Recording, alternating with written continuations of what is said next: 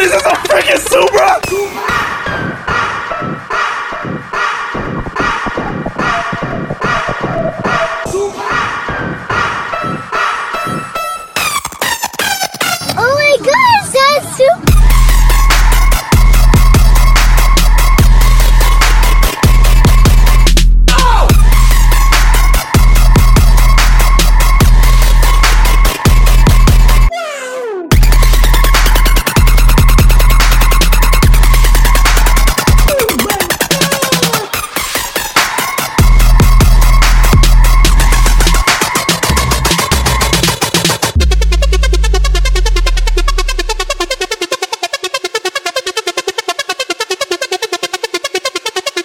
Bye.